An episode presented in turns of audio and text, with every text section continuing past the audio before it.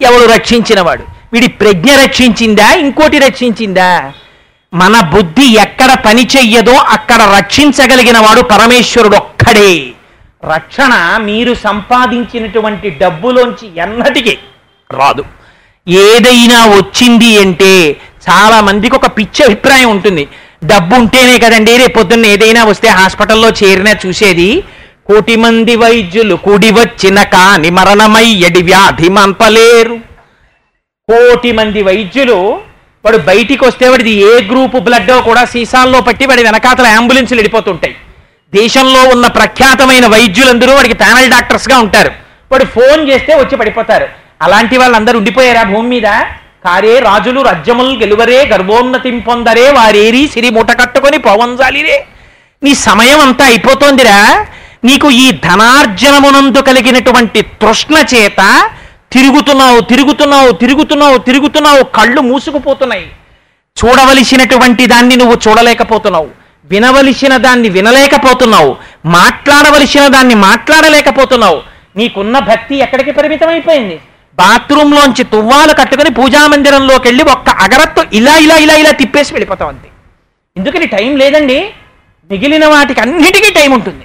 ఒక్క భగవానుడి దగ్గరికి వచ్చేటప్పటికి మాత్రం అస్సలు టైం ఉండదు.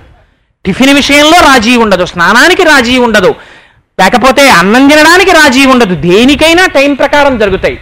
ఒక్క భగవంతుడి దగ్గర కూర్చోడానికి మాత్రం టైం లేదని చెప్పి వెళ్ళిపోవడానికి మనకి తేరగా దొరికేవాడు ఆయన ఒక్కడే. ఆయన కూడా టైం లేదండి ఏరి ఇక్కడి నుంచి వెళ్ళిపోయాడు అనుకోండి ఒక్కసారి. వీడి బతుకేమిటో బయటపడిపోతుంది. కానీ ఆయనకి ఆ కృతజ్ఞత లేదు పాపం.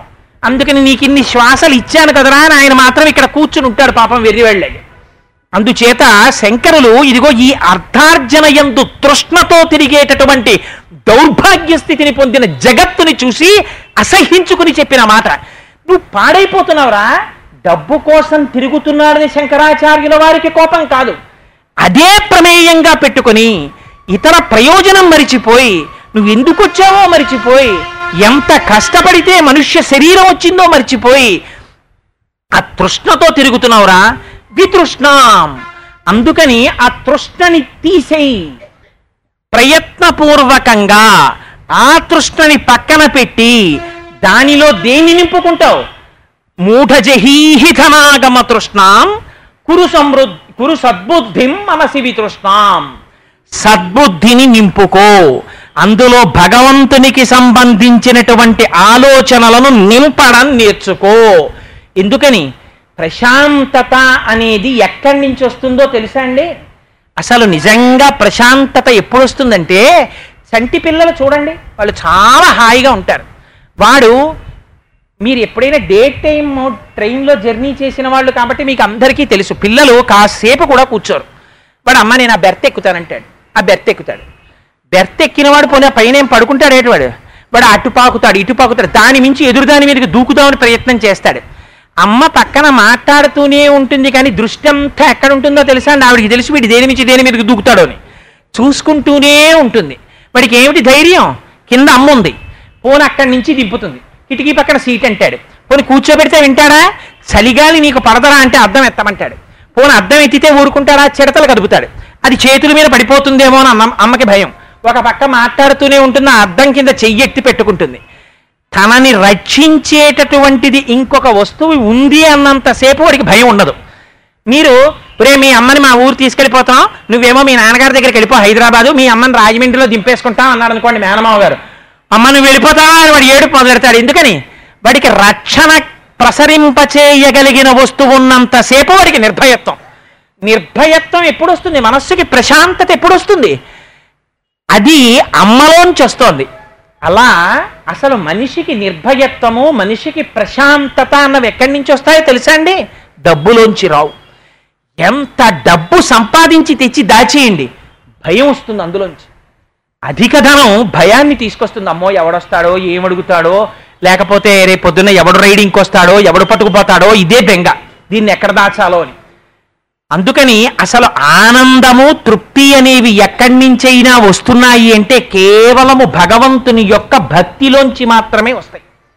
ఆ భగవంతుడు ఎక్కడున్నాడు? నీ- నువ్వు పిలిస్తే తప్ప రాని వాళ్ళు మిగిలిన వాళ్ళు నువ్వు రోజు పిలిచే భార్య నువ్వు పిలవగానే వచ్చే భార్య ఒకనాడు నువ్వు పిలిస్తే పలకడానికి వీలు లేనంత దూరంలో ఉండొచ్చు. నీ కొడుకు నీ పక్కన ఉండకపోవచ్చు. నీ కూతురు నీ పక్కన ఉండకపోవచ్చు. కానీ సర్వకాలముల ఎందు నువ్వు పిలవగానే పలకడానికి సిద్ధంగా అమ్మ కన్నా అతి చేరువలో ఉన్నవాడన్నవాడు ఎవరైనా ఉంటే ఎవరో తెలుసా అండి? భగవానుడొక్కడే ఉంటాడు. ఎందుకు ఎక్కడుంటాడు నీవార శోకవత్తన్వి పీతాభాస్వత్యనూపమా? ఇక్కడే ఉన్నాడు ఆయన. నువ్వు ఏం పిలు? నీకు ఎంత ఓపిక లేకుండా మనస్సు లోపల ఒక్కసారి ఆ నామస్మరణ చెయ్యి. వాడికి వినపడుతూనే ఉంటుంది. వాడు తృప్తి పొందుతూనే ఉంటాడు. ఆ భక్తి ఉన్న చోట పరిస్థితి ఎలా ఉంటుందో శంకరాచార్యులు వారు శివానంద లహరిలో చెప్తారు. ఆనందాశ్రుభిరాతనోతి పులకం నైర్మల్యతశ్చాదనం వాచా శంఖముఖస్థితైశ్చ జఠరా పూర్తిం చరిత్రామృతై రుద్రాక్షైర్భసితేన దేవ వపుషో రక్షాం భవద్భావనా పర్యంకే వినివేశ్య భక్తి జననీం భక్తార్భకం రక్షతి అంటారు. అమ్మ పిల్లవాడిని తీసుకొచ్చి హాయిగా పడుకోవడానికి కావలసినటువంటి మంచం మీద చక్కగా పడుకోబెడుతుంది. ఓ బొంతేస్తుంది మెత్తగా పిల్లాడికి ఒంటికి ఏమీ గుచ్చుకోవట్లేదు అన్న స్థితి వచ్చిన తరువాత అప్పుడు మెత్తటి బట్టలు వేసి అప్పుడు పిల్లవాడిని పడుకోబెడుతుంది. అలా లోపల భక్తి అన్నది ఒకటి ఉందా? ఒకటి ఉంటే అది సర్వకాలముల ఎందు మిమ్మల్ని దేని ఎందు ఉంచుతుంది? అది భగవంతుని యొక్క గుణములను గురించి ఆలోచించడం వేపుకి నింపుంచుతుంది. భయం కానీ ఉద్వేగం కానీ కోపం కానీ క్రోధం కానీ లోభం కానీ మదం కానీ మాత్సర్యం కానీ ఎక్కడి నుంచి పుట్టాలి? మనస్సులోంచి పుట్టాలి. మనస్సు జగత్తు వైపు ప్రసరించి ఇతరుల గురించి ఆలోచించడం మొదలెట్టింది అనుకోండి ఎప్పుడూ గుణభేదాన్ని చూస్తూనే ఉంటుంది. వాడు నాకన్నా ఎక్కువ ఉన్నవాడనో వాడు నాకు మేలు చేశాడనో వాడు నాకు కీడు చేశాడనో ఏదో ఆలోచించుకొని ఒక్కొక్కరు చూడండి ఇంట్లో పంతొమ్మిది వందల డెబ్బై మూడులో నేను సర్వీసులో ఉండగా నాకు వాడు చేశాడు అపచారం. నిజంగాను తలుచుకుంటే ఒళ్ళు మండిపోతుందని ఇప్పుడు ఇలా వణికిపోతుంటాడు. భార్య అంటుంది దిక్కుమాలిన పంతొమ్మిది వందల డెబ్బై మూడు మీరు రిటైర్ అయిపోయే పదిహేను ఏళ్ళు అయిపోయింది కదా. అది తలుచుకుంటారు ఉనికిపోతారు తలుచుకుంటారు ఉనికిపోతారు డాక్టర్ దగ్గరికి వెళ్తారు ఉపకారాలు మారేయమంటాడు. Ten fifty hundred thousand ten thousand million ఎంత వేసుకున్నా బీపీఏ. ఎందుకు వచ్చిందండి వాడిని తలుచుకుంటారు మీరు అంటుంది. తలుచుకు తలుచుకు తలుచుకు తలుచుకు ఆవేశంలో ఊగిపోతుంటాడు. ఒక్కొక్కడిని తలుచుకుని వాడు మహానుభావుడు వాడు నాకు ఎంత ఉపకారం చేశాడని పొంగిపోతుంటాడు. ఈ పొంగు ఉండదు ఆ కొంగు ఉండదు. అమ్మలాంటిది భక్తి. పరమేశ్వరుడి గురించి ఆలోచించారా? పరమేశ్వరుడు ఎప్పుడు ఉపకారం చేస్తాడు? ఆయన ఎప్పుడూ అపకారం చేయడు. ఆయన ఎప్పుడూ ఉపకారమే. అందుకని మనస్సు ఏమైపోతుంటుంది? ఎప్పుడు ఆనందంతో పొంగిపోతుంటుంది ఆయన గురించి తలుచుకుంటుంటే. ఆనందాశ్రుభిరాతనోతి పులకం నైర్మల్యతశ్చాదనం. అమ్మ పిల్లవాణ్ణి పడుకోపెట్టి ఒంటి మీద ఈగలు దోమలు వాలకుండా చక్కటి వస్త్రం ఒకటి కప్పినట్టుగా నిర్మలంగా ఉండగలిగినటువంటి స్థితిని భక్తి ఇస్తుంది.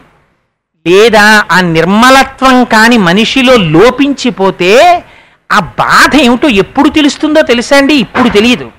వృద్ధాప్యం వచ్చిన తరువాత తెలుస్తుంది. చింత గొప్పదా చితి గొప్పదా అని అడిగితే చింత కన్నా చితి చాలా తక్కువ.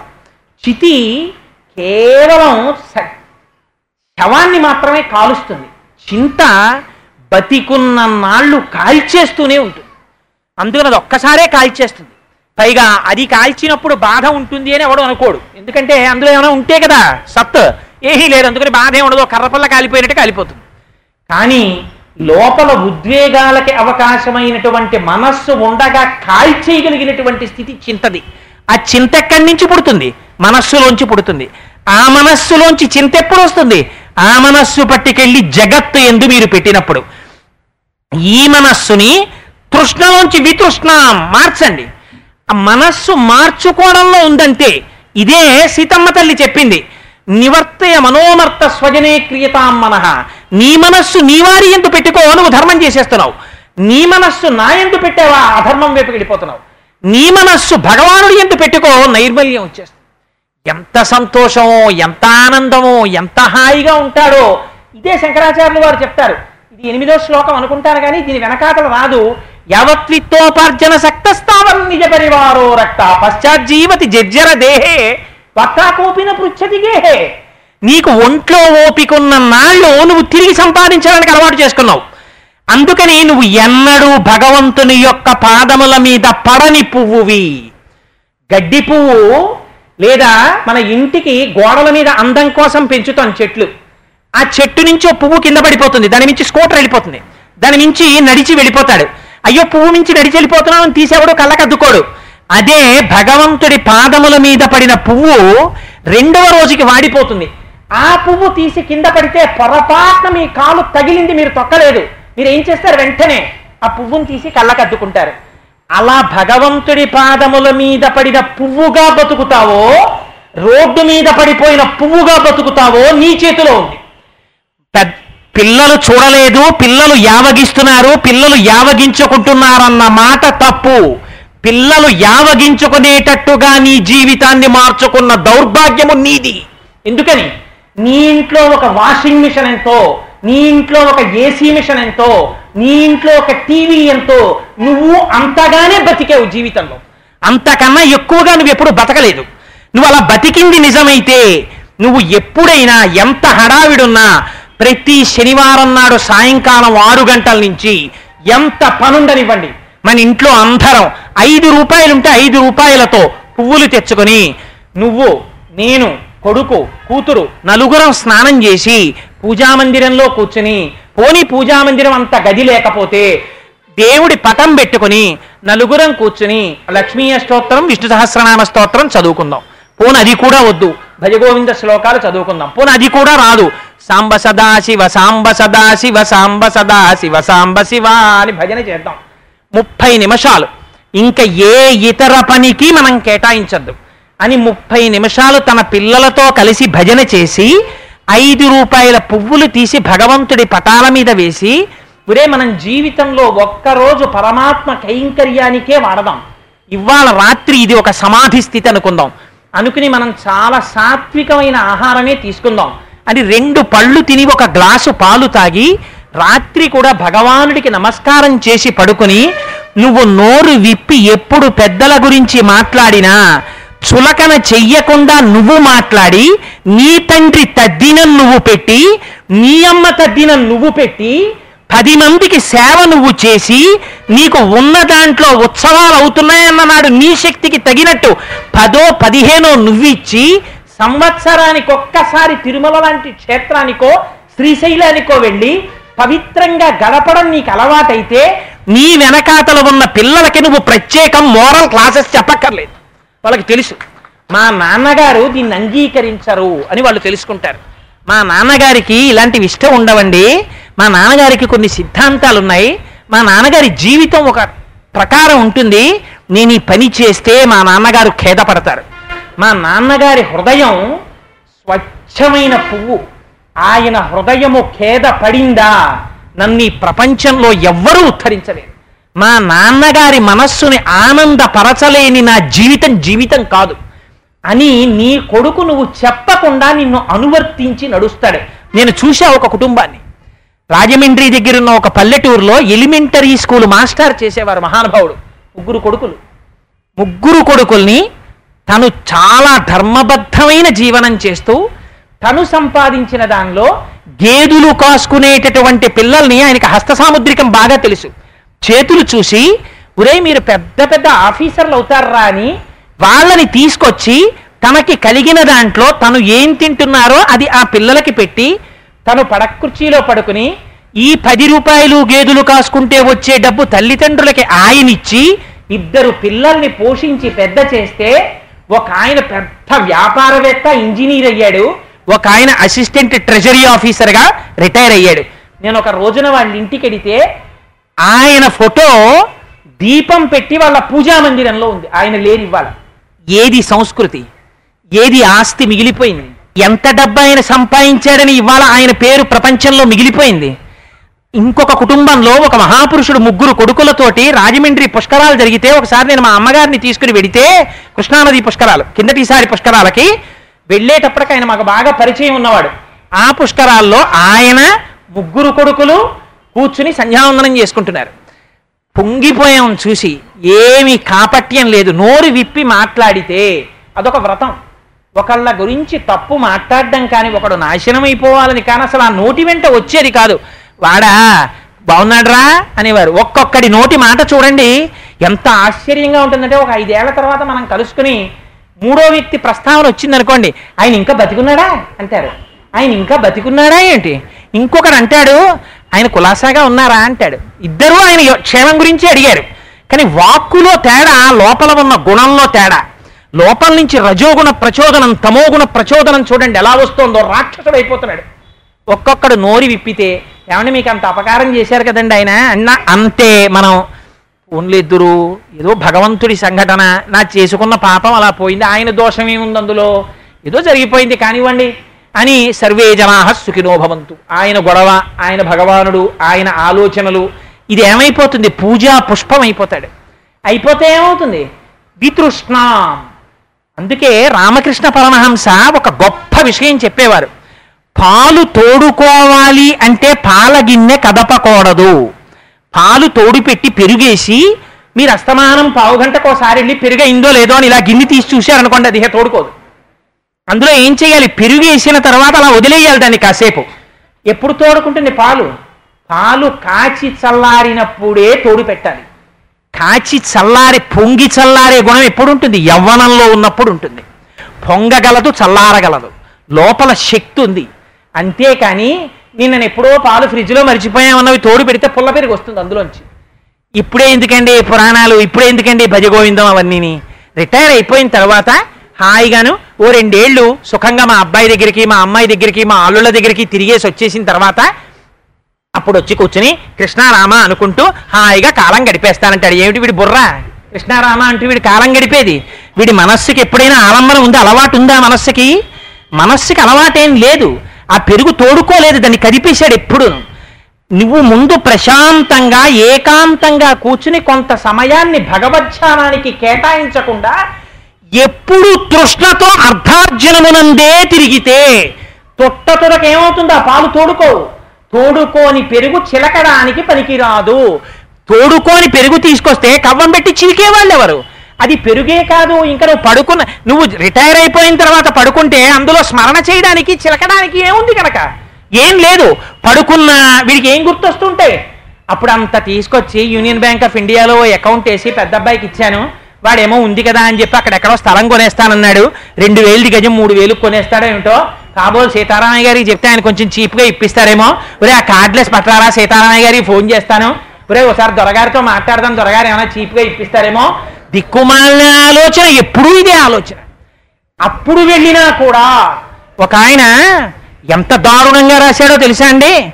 ఒక తండ్రి కొడుకుతో కలిసి పుణ్యక్షేత్రానికి వెళ్ళేట్టు పెడితే కొడుకు నాన్నగారండి మీరు మెల్లిగా రండి భోజనానికి నేను గబగబా వెళ్ళి వాళ్ళ దగ్గర టికెట్లు పుచ్చుకుంటాను అన్నట్ట. అంటే తండ్రి అన్నట్ట ఎందుకురా గబగబా వెళ్ళి పుచ్చుకోవడం? నేను వస్తాను.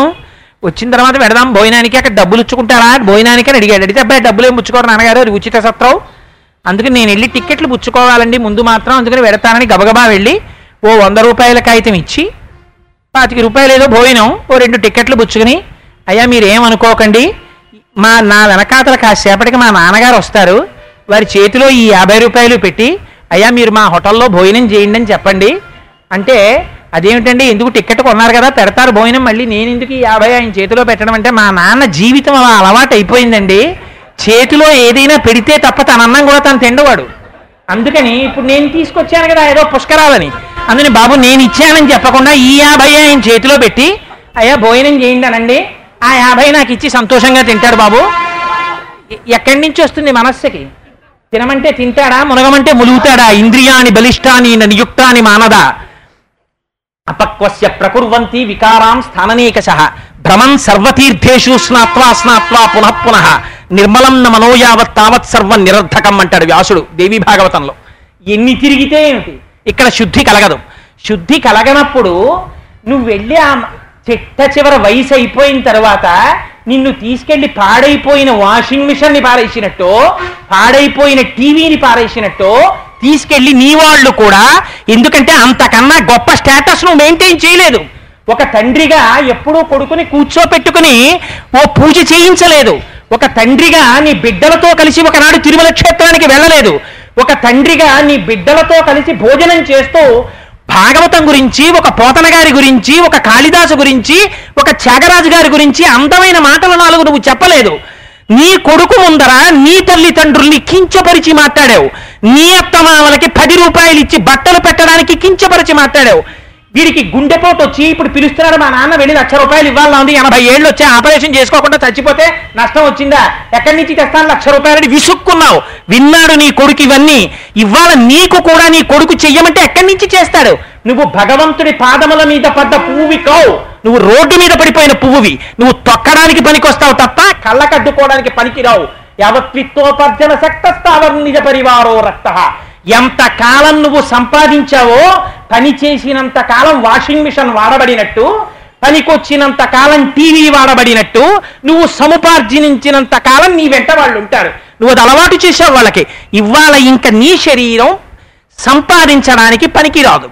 ఆ టీవీ పనికి రాకపోతే తీసుకెళ్ళి పొరట్లో పారేసినట్టు వాషింగ్ మిషన్ బాల్కనీలో పెట్టేసినట్టు నీకు కూడా నాలుగు పరదాలు కట్టి ఒక చిన్న గది ఒకటి పక్కన బాత్రూమ్ ఉన్నదాన్ని కేటాయిస్తారు. కేటాయించి నువ్వు అందులో పడుకుంటే సమయమంతా వృధా చేసేసుకున్న తర్వాత ఇప్పుడు నీ మనస్సుని పట్టుకెళ్ళి భగవంతుడి దగ్గర పెట్టగలనని అనుకుంటున్నావేమో. అలవాటు ఉంటేనే వెడుతుంది మనస్సు. దానికి ఉన్న గొప్ప చిత్రం ఏమిటో తెలుసా అండి? దానికి అలవాటు అయిందా? అది ఎప్పుడూ అక్కడే ఉంటుంది. మీరు సుఖంలో ఉండండి అక్కడే ఉంటుంది. మీరు దుఃఖంలో ఉండండి అక్కడే ఉంటుంది. ఏది చేసినా అక్కడే ఉంటుంది. ఆ అలవాటు లేదు. దంతంబుల్ పడనప్పుడే తనువుయున్ దారూఢుయున్నప్పుడే కాంతాసంఘము రోయనప్పుడే జరాక్రాంతంబు కానప్పుడే వింతల్ మేన చెరించునప్పుడే కురుల్ వెల్వెల్ల కానప్పుడే చింతింపంబల మీ పదంబుజములన్ శ్రీకాళహస్తీశ్వర. ఒంట్లో ఓపికున్నప్పుడు చెయ్యాలి. ఒంట్లో ఓపిక అయిపోయిన తరువాత ఇంకిప్పుడు నువ్వు కొత్తగా కూర్చుని పూజా మందిరం దగ్గర పడక గదిలోనో నువ్వు చేసే మానస పూజ ఎక్కడుంది? రత్నైకల్పిత మానసం హిమజలై స్నానంచ దివ్యాంబరం నానారత్న విభూషితం మృగవద మోదాంకితం చందనం జాజీ చంపక పిల్వపత్రచితం పుష్పంచ దూపం తథా. దీపం దేవదయానిదే పశుపతే హృత్కల్పితం గృహ్యతాం అని అనడానికి నీకు శివలింగానికి పానవట్టం ఎటు తిరిగి ఉంటుందో నీకు తెలియదు నువ్వు వెడితే కదా శివ శివాలయానికి. నీ మనస్సు ఎన్నడూ ఒకసారి చూస్తేనే ఊహా చిత్రాన్ని సిద్ధం చేస్తుంది మనస్సు. నువ్వు చూసింది ఎక్కడండి?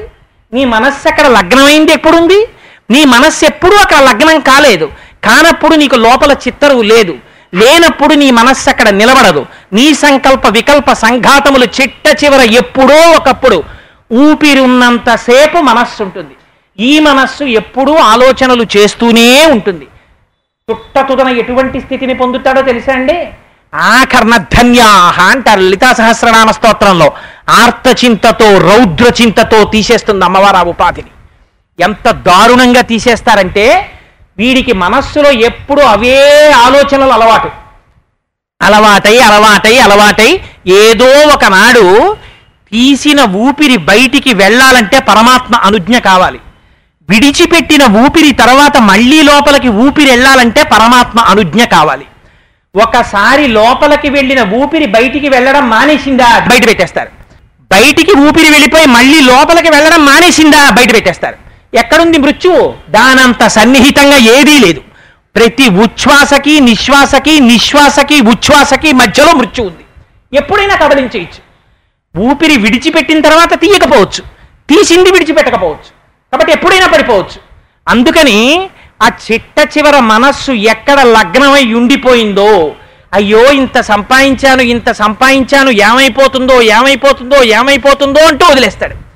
వదిలేస్తే తుట్టతుదన ఏమవుతాడు? బెంగ ఏమైపోతుందో ఏమైపోతుందో రక్షించుకోగలడో రక్షించుకోలేడో అన్న ఆర్తితో విడిచిపెట్టాడు కనుక భాగవతంలో చెప్తారు ముందు రెండు కాళ్ళు పైకెత్తి వేరొక ఆకు మీద పెట్టి వెనక రెండు కాళ్ళు పైకెత్తి ఈ ఆకు వదిలి. ఆ ఆకు మీదకు వెళ్ళిన గొంగళి పురుగులా ఈ ఉపాధిని విడిచిపెట్టి తిట్ట చివర ఏ సంకల్పం గురించి చింతన చేస్తున్నాడో దానికి తగిన ఉపాధిలోకి వెళ్ళిపోతాడు.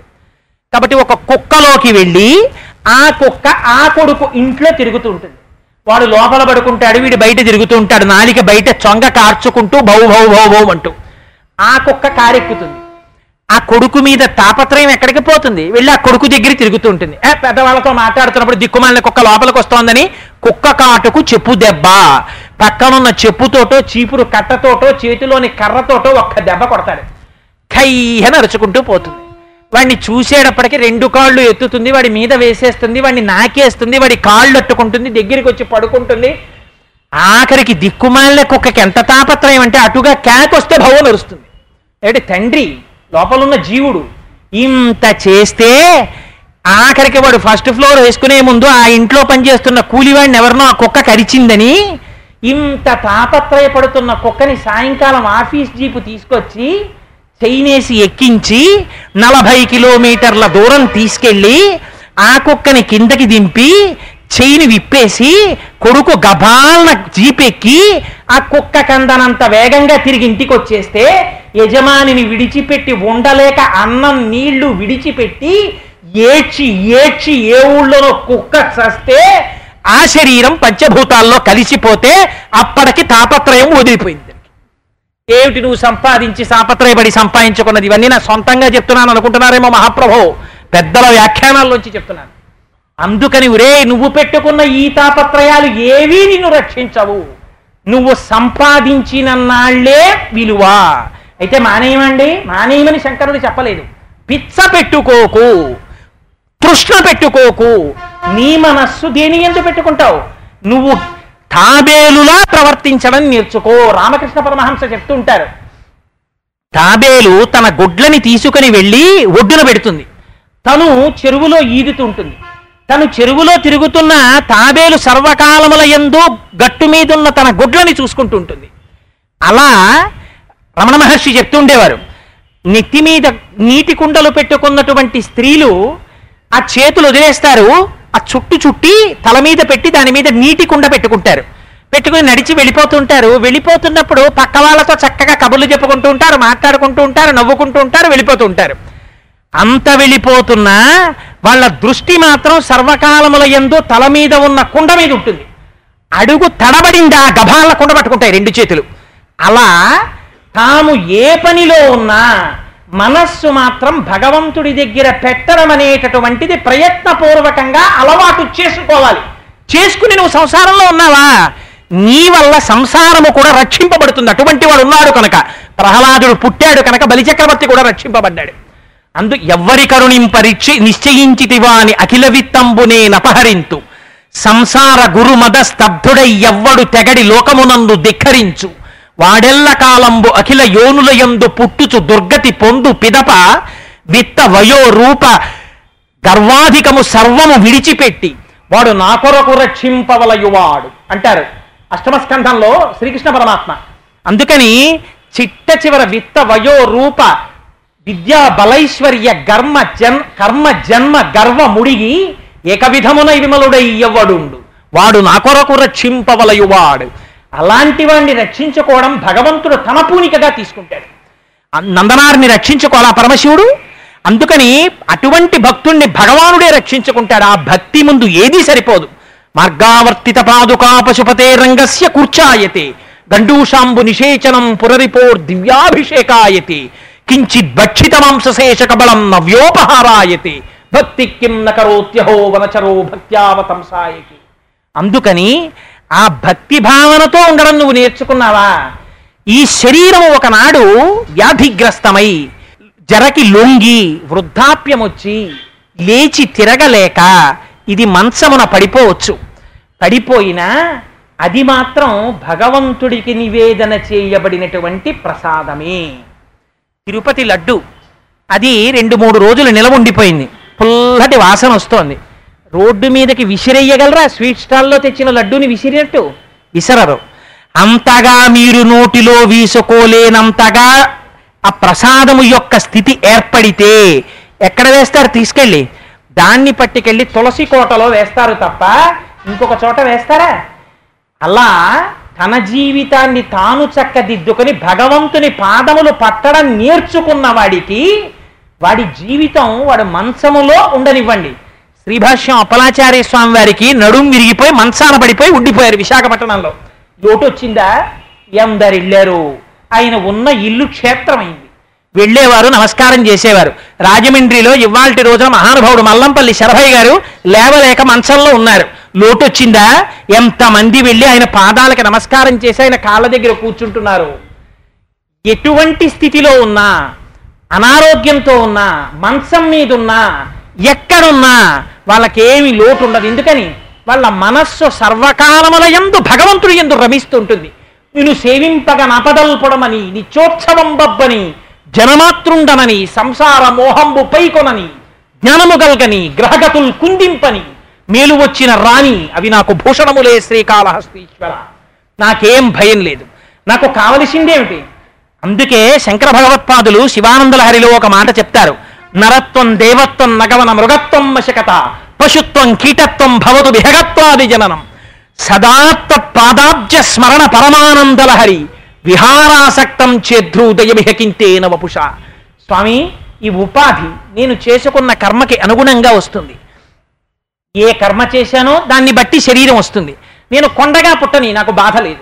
కొండ అడివి లే చెట్టు పుట్ట చీమ దోమ బల్లి నల్లి ఏదవని నాకేం బెంగలేదు తండ్రి. కానీ భక్తి మాత్రం స్వామి కావాలి అంటే వచ్చేది కాదు. మనుష్య శరీరంలో ఉన్నాను కదా అని భక్తి రమ్మంటే వస్తుందా? రాదు భక్తి. అందరూ భక్తితో ఉండగలరా? ఉండలేరు. భక్తి ఎక్కడి నుంచి వస్తుంది? అది కూడా భగవంతుని యొక్క కథాక్షము ఉంటేనే భక్తి ఏర్పడుతుంది. అందుకని ఉపాధి ఉపాధి మనుష్యులు మాత్రమే భక్తులై ఉంటారనడానికి ఏం ప్రమాణం లేదు. ఎందుకని? ఏ వేదంబు పఠించే లూత భుజగం వేశాస్త్రములు సూచే ఏ విద్యాభ్యాసమునర్చే కరి చించేమంత్రమూహించే బోధావిర్భావ నిదానములు చదువులయ్యా? కాదు నీ పాద సంసేవాశక్తియ కాక జంతుతతికిన్ శ్రీకాళహస్తీశ్వర. అందుకే శంకరులు అడుగుతారు శివానందలహరిలో నువ్వు ఎలా బతుకుతున్నావు? నువ్వు ఏ వేషం కట్టావు? ఇది పరమాత్మకు అనవసరం. ఆయనకి కావలసిందేమిటి లోపల నువ్వు ఎలా ఉన్నావు? ఇది భగవానుడికి కావాలి. వటుర్వా కేహీవా ఇతిరిపి జటీవా తదితరో నరోవా ఎక్కశ్చిత్ భవతు భవ కింతేన భవతి. యదీయం హృత్పద్మం యది భవత దీనం పశుపతే తదీయస్తం శంభో భవసి భవ భారంచ భాసి నేను వటువున? ఉపనయనం చేసుకున్నానా? సంసారంలో ఉన్నానా? సన్యాసినా? జడలు పెంచుకున్నానా? ముండనం చేసుకున్నానా? ఇవన్నీ ఎవరికి కావాలరా? తుచ్చమైన శరీరములకు చేసినటువంటి డాంబికములకి ఆడంబరములకి సర్వేశ్వరుడు లొంగేవాడు కాడు. ఆయనకి కావలసిందేమిటి? నువ్వు ఎన్ని లక్ష బిల్వార్చనలు చేశావు? ఎన్ని కోటి బిల్వార్చనలు చేశావు? రమణ మహర్షి అనేవారు. ఎందుకు వచ్చిన బిల్వార్చన? నీకు ఆ మనస్సు లేనప్పుడు. నీ ఒళ్ళు గిల్లుకో. చేసినట్టే. చెట్టుని గిల్లుతున్నావు దాని ఆకులు. తప్ప నీకు మనసెక్కడ నిలబడింది? సర్వేశ్వరుడి పాదముల ఎందు ఒక్కసారి నిలబడిందా? రొట్ట తీసి విసురుతున్నావు. తప్ప నిజంగా నీ మనస్సు నిలబడడం నిజమైతే యదీయం హృత్పద్మం యది భవత ధీనం పశుపతే ఇది పరమేశ్వరుడు అడిగింది. అహింస ప్రథమం పుష్పం పుష్పం ఇంద్రియ నిగ్రహ సర్వభూత దయా పుష్పం క్షమా పుష్పం విశేషిత జ్ఞాన పుష్పం ధ్యాన పుష్పం తప పుష్పం తు సప్తమం సప్తమస్తమిధం పుష్పం విష్ణో ప్రీతికరం భవేత్. ఆయనకి కావలసినది భక్తి. ఆ భక్తితో నువ్వున్నావా? ఆయన ఇచ్చేది జ్ఞానము. నీ అంత నువ్వు పొందేది జ్ఞానం కాదు. నేను ఇన్ని పుస్తకాలు చదివానండి నాకు జ్ఞానం వచ్చింది పచ్చబద్ధం. జ్ఞానం ఇయ్యగలిగినటువంటి వాడు సర్వేశ్వరుడు ఒక్కడే. ఆయనకి సంబంధించిన జ్ఞానాన్ని ఆయనే ఇయ్యగలడు. ఒకసారి భగవంతుని యొక్క పాదముల నుంచి స్రవించేటటువంటి గంగోదకాన్ని తాగడానికి అలవాటు పడిపోయాడా? వాడికి ఏ కష్టం రానివ్వండి చిరునవ్వుతో స్వీకరించేయగలడు. మందార మకరంద మాధుర్యమున తేలు మధుపంబు పోవునే మదనములకు. నిర్మల మందాకిని వీచికలతూ రయంచతనునే తరంగిడులకు. లలిత రసాల పల్లవ ఖాదియై చొక్కు కోయిల జనునే కుటజములకు. పూర్ణేందు చంద్రికా స్ఫురిత చకోరక మరుగునే సాంద్రణీహారములకు అంబుజోదర దివ్య పాదార వింద చింతనామృత పాన విశేషమత్త చిత్తమే రీతి ఇతర విషయంబు చేరనేర్చు. వినుత గుణశీల మాటలు వేయునేలా. తండ్రి నాకు అందుకని ఏం కావాలి? ఈ మనుష్య ఉపాధిని పొందాను కనుక తృష్ణతో అర్థము వెంటబడి తిరిగి తిరిగి తిరిగి తిరిగి చిట్ట చివరికి నా వెంటరాని ఆ డబ్బు కోసం చచ్చిపోవడం కాదు తండ్రి నాకు కావలసింది నాకేం కావాలి? గలంతి శంభోత్వ చరిత సరిత కిల్బిషరజో దళంతి ధికుల్యాహ సరణిషు పతంతి విజయతాం దిశంతి సంసార భ్రమణ పరితాపోపశమనం వసంతి మచ్చతో హృదవి శివానందలహరి. స్వామి నీ కారుణ్యంతో నీ కథామృతం వినేటటువంటి చెవులు కావాలి. కంజాక్షునకు కాని కాయంబు కాయమే పవన గుంభిత చర్మ భస్త్రిగాక. వైకుంఠుపగడని వక్త్రంబు వక్త్రమే ఢమఢమధ్వనితోడి ఢక్కగాగా కమలేషు చూడని కన్నులు కన్నులే తనుకుజ్జచాల రంధ్రములుగాక. చిక్రి చింతలేని జన్మంబు జన్మమే తరల సలిల నుద్దుదంబుగాక. విష్ణుభక్తి లేని విభుదుండు విభుదుడే పాదయుగము తోడి పశువుగాక అన్నాడు ప్రహ్లాదుడు. చేతులారంగ శివుని పూజింపడేని నోరు నొవ్వంగ హరికీర్తి నుడువడేని దయయు సత్యంబు లోనుగా తలపడేని కలుగనేటికి తల్లుల కడుపు చేటు. నీకు డొక్కలు నెప్పెడుతున్నా బరువైపోయినా నీ కొడుకుని ఎత్తుకుంటున్నావే? ఏమంటే మీ అబ్బాయి ఏమిటంటే అంత బొద్దుగా ఉంటాడంటే ఇంటికి తీసుకెళ్ళి దృష్టి తీస్తున్నావే? అంత పెద్దవాడైపోయినా సరే లేచి కొడుకుని కౌగిలించుకుంటున్నావే? అడిగినా అడగపోయినా కనబడ్డ ప్రతివాడికి నీ కొడుకు గురించి చెప్పుకుంటున్నావే? నీ పక్కటెముకలు నిప్పి పెట్టేటట్టు ఒక్క రోజు జీవితంలో భగవానుడి యొక్క స్తోత్రం చేశావురా. ఎందుకురా దిక్కుమాలిన శరీరం పుట్టి ప్రపంచంలో పిపీలికాది పర్యంతం ఎలా పుట్టిందో అలా పుట్టావు. డబ్బు కోసం తిరిగావు తిరిగావు తిరిగావు కూడబెట్టావు దాచావు ఏమొచ్చిందిరా నీ వెనకాతల?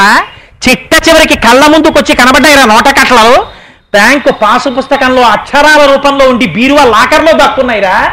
నువ్వు ఒక్కసారి స్వామిని పిలిచావా? ఆ పుణ్యం రా నీ వెంటొచ్చేది నీ వారిని రక్షించేది ఆ పుణ్యం రా పవి పుష్పం బగు అగ్ని మంచగు నాకోపారం భూమిస్థలం బగు. శత్రుండతిమిత్రుడవు విషము దివ్యాహారము నిన్నగా. అవనీమండలి లోపలం శివ శివేచ్ఛాభాష ఉల్లాసకిన్. శివ నీనామము సర్వవస్యకరమౌ శ్రీకాళహస్తీశ్వర.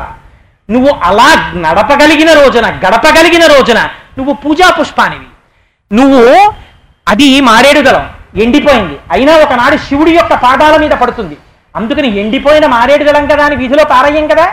అది గంగాజలం కాశీ నుంచి తెచ్చారు. అది ఇంకిపోవచ్చు లేదా ఉండిపోవచ్చు. డబ్బాలో ఉండిపోవచ్చు. దానికి వాసన తగలదు. దాని వాసన చూడడు. గంగాజలలవ కణికా పీత ఇంట్లో ఉంటే చాలంటాడు. అలా మా నాన్నగారు మహానుభావుడు ఓపికున్న నాళ్ళు సర్వేశ్వరుడి స్మరణ చేసినవాడు. ఆయన నోరు విప్పితే భగవన్నామం తప్ప మా నాన్నగారికి ఇంకోటి తెలియదు. అలా బతికారు ఆయన సేవ తప్ప వేరొకటి తెలియదు. ఆయన నోటి వెంట అన్య ప్రసంగం చేసి ఎరుగడు. ఆయన కొడుకుగా పుట్టడం నా అదృష్టం. ఆయన కొడుకుగా పుట్టబట్టి నేను ఇవాళ ఇంత వైభవాన్ని పొందాను. అటువంటి నా తండ్రి ఇవాళ జర్జరీభూతమైన శరీరంతో పడిపోయాడు. ఆయన కాళ్ళు పట్టగలగడం నా అదృష్టం. అటువంటి స్థితిలో కూడా ఒరే కోటేశ్వరరావు అని మా నాన్నగారి చేత పిలవబడడం నా అదృష్టం. అని నీ తండ్రి కాళ్ళు ఒత్తేటట్టుగా ప్రవర్తించడం నీ అదృష్టం రా నీ నడువడిలో ఉంది. అలా కాకుండా దిక్కుమాలిన డబ్బు కోసమే నీ బతుకు వెడితే చిట్ట చివర నువ్వు ఒక పనికి మాలిన టీవీవి ఒక వాషింగ్ మిషన్వి. అంతకన్నా నీకు స్టేటస్ ఉండదు. అందుకని గుర్తుపెట్టుకో తృష్ణతో బతుకుతావో వితృష్ణాం. ఏదో ఒక స్థితిలో చాలు నాకు తృప్తి. అందుకని ఇంతకన్నా నాకు కావలసింది లేదు. ఎవడు మాత్రం సంపాదించి ఏం చేస్తాడు? అన్న వస్త్రాల కన్నా కోరుకునేది లేదు. అసలు అడిగేది ఏమిటో అడుగుతారో తెలుసా అండి పూజలో? ఇలా బతకాలని అడగరు. అనాయాసేన మరణం ముందు అడుగుతారు. ఎందుకని? నువ్వు ఏం చేశావు అన్న దాని పాపపుణ్యాలు చిట్ట చివర చూపిస్తాడు పరమాత్మ దాని ఫలితం ఏమిటో. ఒంట్లో ఓపికొన్న నాళ్ళు పట్టుకోకూడని వాటి అన్నిటిని పట్టుకుంది చెయ్యి. తిరగకూడని అన్ని చోట్లకి తిరిగింది కాలు. తిరగలేక కర్మేంద్రియాలతో కూడిన శరీరం పడిపోతే తన మలమూత్రములను తాను లేచి విసర్జించుకోగలిగినంతసేపు మాత్రమే ఈ శరీరాన్ని ఎవరైనా చూస్తారు. జ్ఞాపకం పెట్టుకోండి. ఒక్కసారి సర్వేశ్వరుడు ఆ శక్తిని శరీరంలోంచి తీశాడనుకోండి. ఏరా ఎనభై ఏళ్ళు నీలో ఉన్నాను. ఒక్కనాడు వెళ్ళావురా దేవాలయానికి? భగవానుడి యొక్క కరుణకి పరాకాష్ట ఏమిటో తెలుసా అండి? ఊరేగింపు కాదు ఊరిరిగింపుగా బయటికి వస్తాడు ఆయన ఊరేవాడు ఎలాగో రాడురా నేనే వస్తానని పల్లకి ఎక్కి ప్రతి ఇంటి ముందుకి వస్తాడు. ఇదిగోనండి కోటేశ్వరరావు ఇల్లు. వీడు రాడు ఎప్పుడు దేవాలయానికి. వాడు తిరుగుతుంటాడు ఆఫీసుల చుట్టూ రూపాయల కోసం పార్ట్ టైముల కోసం తిరుగుతాడు. కిందటి సంవత్సరం వాడిది పెంకుటిల్లు ఈ ఏడాది స్లాబ్. వారు కిందటి సంవత్సరంలో మీ గుడికి వచ్చినది కానీ నామస్మరణ చేసింది కానీ లేదు. అంటే ఆయనే చూసి అయ్యయ్యో వీడిలా అయిపోతున్నాడా? పోన్లేరా? నేనే వచ్చాను? అని ఆయన వస్తాడు. ఏమి ఇవ్వాలి ఆయనకి? ఏం అక్కర్లేదు. మీ ఇంట్లో ఇంత బెల్లం ముక్క తీసుకొచ్చి అక్కడ పెడితే ఉరే ఉరే ఉరే నా కోసం టీవీ మానేసి బయటకు వచ్చి బెల్లం ముక్క కట్టుకొచ్చావా? అని పొంగిపోయి మహానుభావుడు ఆచంద్ర తారార్కన్ నీ వంశాభివృద్ధి జరగకపోతే వీడికి ఇక్కడ తృప్తి. దాన్ని పది రకాల ఛానల్స్లో వీడు చూసుకోవద్దు. అందుకని వీడు వెళ్ళడు బయటికి. అదేదో ఓ చప్పుడు టీవీ మీద పట్టలేదు సౌండ్ పెంచక ఓ తీసుకెళ్ళి బెల్లమ్మకి వెళ్ళదు పోతున్నా పల్లకి ఆ వచ్చిన పుణ్యం కాదు కదా పాపం మూట కట్టాడు ముడి మీద ముడేసి. ఈ ముడికి ఫలితం ఎప్పుడు తెలుస్తుందో తెలుసా అండి? చిట్ట చివర మంచాన పడితే లేచి తన మలమూత్రాల్ని తాను విసర్జించకపోతే డెబ్భై ఐదు సంవత్సరముల భార్య భార్య మగవాడి యశస్సు. ఆవిడ అదృష్టం ఆవిడ పసుపు కుంకాలతో వెళ్ళిపోయింది. ఇవాళ వీడి ఇష్టం వచ్చినట్టు పిలిస్తే రావడానికి ఆవిడ లేదు. అందుకని వీడి బతుకు ఆ రోజున బయటపడిపోతుంది. అందుకని అన్నీ తెలుసున్న వాడికి అమావాస్య మరణం ఏమీ తెలియని వాడికి ఏకాదశి మరణం అని పెట్టారు పెద్దవాళ్ళు. అందుకని మనస్సు భగవంతుడి దగ్గర పెట్టడం తప్ప నాకిన్ని నాకిన్ని అని ఇలా చూపించుకోవడం చేతకాని వాడికి పరమాత్మ అలా తీసుకెళ్ళిపోతాడు. ఎలా తీసుకెళ్ళిపోతారో కూడా శ్రీగుణరత్న కోశంలో పరాశర భట్టర్లు చెప్తారు. ఎంత చిత్రంగా చెప్తారంటే ఐశ్వర్యమక్షర గతిం పరమం పదం వా కస్మై చితంజలి భరం వహతే వితీర్య అస్మై నకించితు చితం కృతం జిత్యధాంబ త్వం లజ్జసే కథయకోయుటార భావ ఎంత గొప్ప శ్లోకం అండి భక్తర్లది.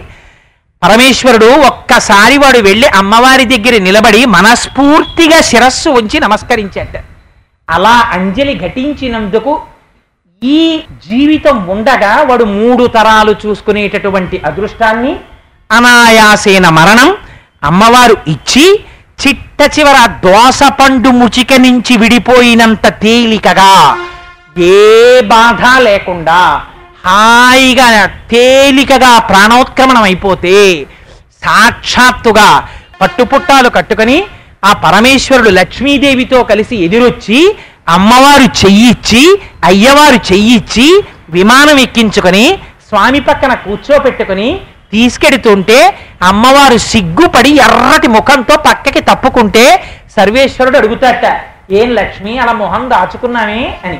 అడిగితే ఏం చెప్పనండి పాపం వాడు ఒకనాడు ప్రయత్నపూర్వకంగా గుడికొచ్చి నా ముందు నిలబడి మనస్ఫూర్తిగా అంజలి ఘటించి ఇలా శిరస్సు ఉంచి నమస్కరించాడు. నేనేమిచ్చాను కొడుకులు ఇచ్చాను మనవలు ఇచ్చాను మునిమనవలు ఇచ్చాను మూడు తరాలు చూసుకునే అదృష్టం ఇచ్చాను బతికినన్నాళ్ళు. ఏ వ్యాధి లేకుండా హాయిగా తినగలిగినంత ఐశ్వర్యాన్ని ఇచ్చాను ఆరోగ్యాన్ని ఇచ్చాను అనాయాస మరణాన్ని ఇచ్చాను చెయ్యిచ్చాను మీ సింహాసనం మీద పక్కన కూర్చోపెట్టాను. ఇంతకన్నా వాడికి నేనేమీ చెయ్యలేకపోయానని సిగ్గుపడి మా ఎర్రబడి దాక్కున్నానట్టు అదే నిన్ను ఉద్ధరించేది. ఎప్పుడు పోతాడని? చూసి ఏమండి మీ నాన్నగారు ఇంకా ఉన్నారా? అంటే చంపేస్తున్నాడండి బాబు. ఆరు నెలలైంది చూడలేకపోతున్నాం ఆ బాధ.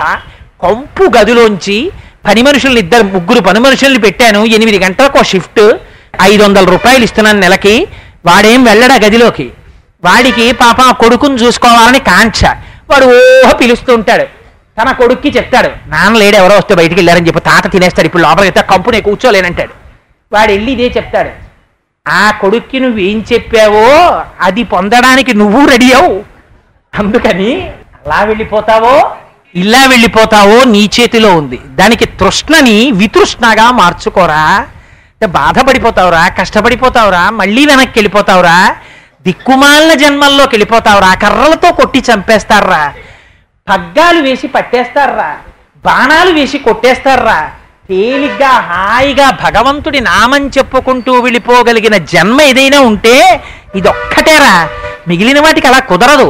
బాగా ఏపుగా పెంచుతుంటారు. కోళ్ళని అమ్మేటటువంటి దుకాణాల దగ్గర చూడండి. కింద కోళ్ళు ఉంటాయి అవేవో గింజలు వేస్తారు అవి తింటూ ఉంటాయి వాడు ఒక్కొక్క కోడిని చెయ్యి పెట్టి తీసి పైన పెట్టి టకేళ్ళ కొట్టి దాని ఈకలు పీకేసి మాంసాన్ని తిరగేసి తాడుకు కడతాడు. అలా అయిపోవడానికి సిద్ధపడిన కింద కోడి గింజలు తింటుంటుంది. వాడు కంఠం కింద చెయ్యి పెట్టి చూస్తూ ఉంటాడు బా బలిసిందా లేదా అని. దేనికోసం? కత్తివేటుతో నరకడానికి. దానికి భగవన్నామ స్మరణం తెలియదు. ఇంకొక జంతువు ఉంటుంది దాన్ని ఉచ్చేసి పట్టుకుంటారు. పట్టుకుని తీసుకెళ్ళి కర్రలతో కొట్టి చంపుతారు. ఇంకొక జంతువు ఉంటుంది అది కనబడితే చాలా అసలు. వెంట తరిమి కర్రలు తెచ్చి కన్నంలో దూరిపోయినా సరే బయటికి తీసి చంపేస్తారు. ఇంకొక జంతువు ఉంటుంది తేలు. చెప్పుతో కొట్టి చంపుతారు. వీటన్నింటికి తేలికగా చచ్చిపోదామన్నా చావలేవురా. తనంత తానొచ్చి తీసుకెడితే చావగలిగిన జన్మంటూ ఏమైనా ఉంటే ఇది ఒక్కటేరా అందుకని దాన్నెందుకురా తృష్ణలో తిప్పేస్తావు? పోనీ ఇంత తిప్పితే ఇది నీ వెనకాతలు వస్తుందిరా? రాదురా. కావలసినంత సంపాదించి కావలసినంత అంటే మళ్ళీ నీ లెక్కలు నువ్వు పెట్టేకి రోయ్. అన కావలసినంత అంటే అన్న వస్త్రములకు లోటు లేనంత సంపాదించుకొని ఇందులోకి ఎందుకు వచ్చావో గుర్తెరిగి భగవన్నామం చెప్పుకోవడానికి ఉపయోగించుకోరా అని మూఢ జహీహితనాగమ తృష్ణ కురు సద్బుద్ధిం మనసి వితృష్ణ. ఎల్లభసే నిజ కర్మోపాప్తం వితంతేన వినోదయ చిత్తం. నువ్వు గత జన్మలలో చేసుకున్న కర్మననుసరించి నీకు ఎంత రావాలని పరమేశ్వరుడు నీ లలాటమనందు వ్రాశాడో అది తప్ప నువ్వు ఎంత తిరిగినా నీకు వచ్చేది లేదురా. లలాట లిఖితారేఖా పరిమాష్టం శక్యతే. అందుకని నా మాట విని చెడిపోకుండా ఇప్పటికైనా బాగుపడరా నాన్న అని మహానుభావుడు జగద్గురువులు కనుక మన యందు ఎవరు చెప్తారండి? ఎవరికి కావాలి? చెడిపోతే. మాస్టర్ బాగా సంపాదించారండి.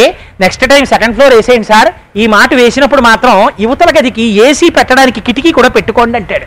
అంతేకాని కూడా నీ అసాధ్యం కులాన్ని జీవితంలో నాలుగేళ్ళు నామని చెప్పకుండా అయిపోయిందిరా. దిక్కుమాలిన ఇల్లు అక్కడతో ఆప్ చేసి ఓసారి తిరుపతి వెళ్ళి రండి సార్. శ్రీశైలం వెళ్ళి అభిషేకం చేసుకోండి సార్ అని ఎవరు చెప్పడు.